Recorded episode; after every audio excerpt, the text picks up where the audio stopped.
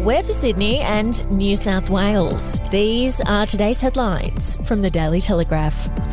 Premier Dominic Perrottet has sought an urgent meeting with the Oatlands Golf Club after the father of three children who died in a car crash begged for the chance to sit and pray in a garden where they had their final breath. The Prime Minister and the Premier have united to seek a resolution for the distraught family after the Daily Telegraph revealed the club was planning to put apartment blocks on its site just six months after rejecting multiple proposals for the memorial. Danny Abdallah's children, Sienna, Angelina, and Anthony, along with their cousin Veronica, Monique were killed when a drunk and drugged driver ploughed into them with his ute.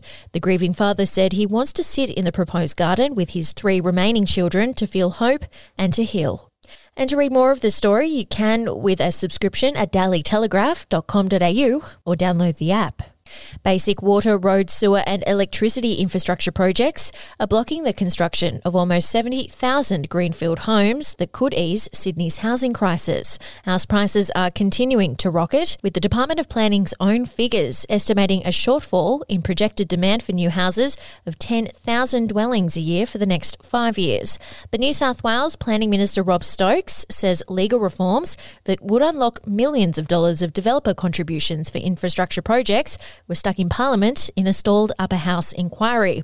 A new report by the Urban Development Institute of Australia has identified nine infrastructure projects required to unlock close to 70,000 rezoned and ready to roll housing blocks. We'll be back after this. News doesn't have to be boring. The Brits have given Prince Harry a new nickname after yet another tell all interview. Oh, God, is it the Ginger Whinger? Let the team at news.com.au get you up to speed each day with their podcast, From the Newsroom. A couple were busted joining the Mile High Club. Well, I guess they can't fly Virgin anymore. Politics, sport, red carpets, royals. Get all the goss in just a few minutes. Follow From the Newsroom wherever you get your podcast from. The federal court has appointed liquidators to sell off Melissa Caddick's homes, cars, and jewellery.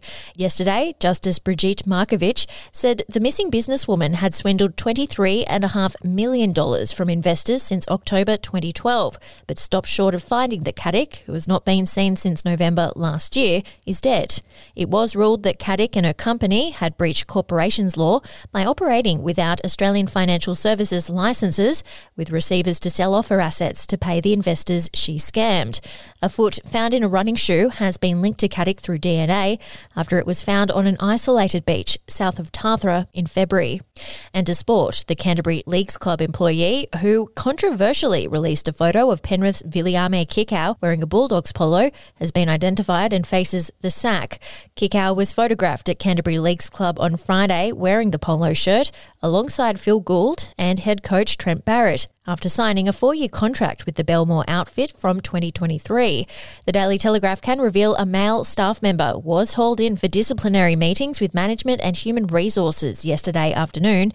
And while a final decision is expected to be reached today, it's becoming increasingly likely the employee will be terminated immediately, pending legal advice.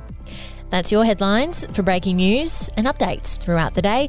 Take out a subscription at dailytelegraph.com.au and we'll have another update for you tomorrow.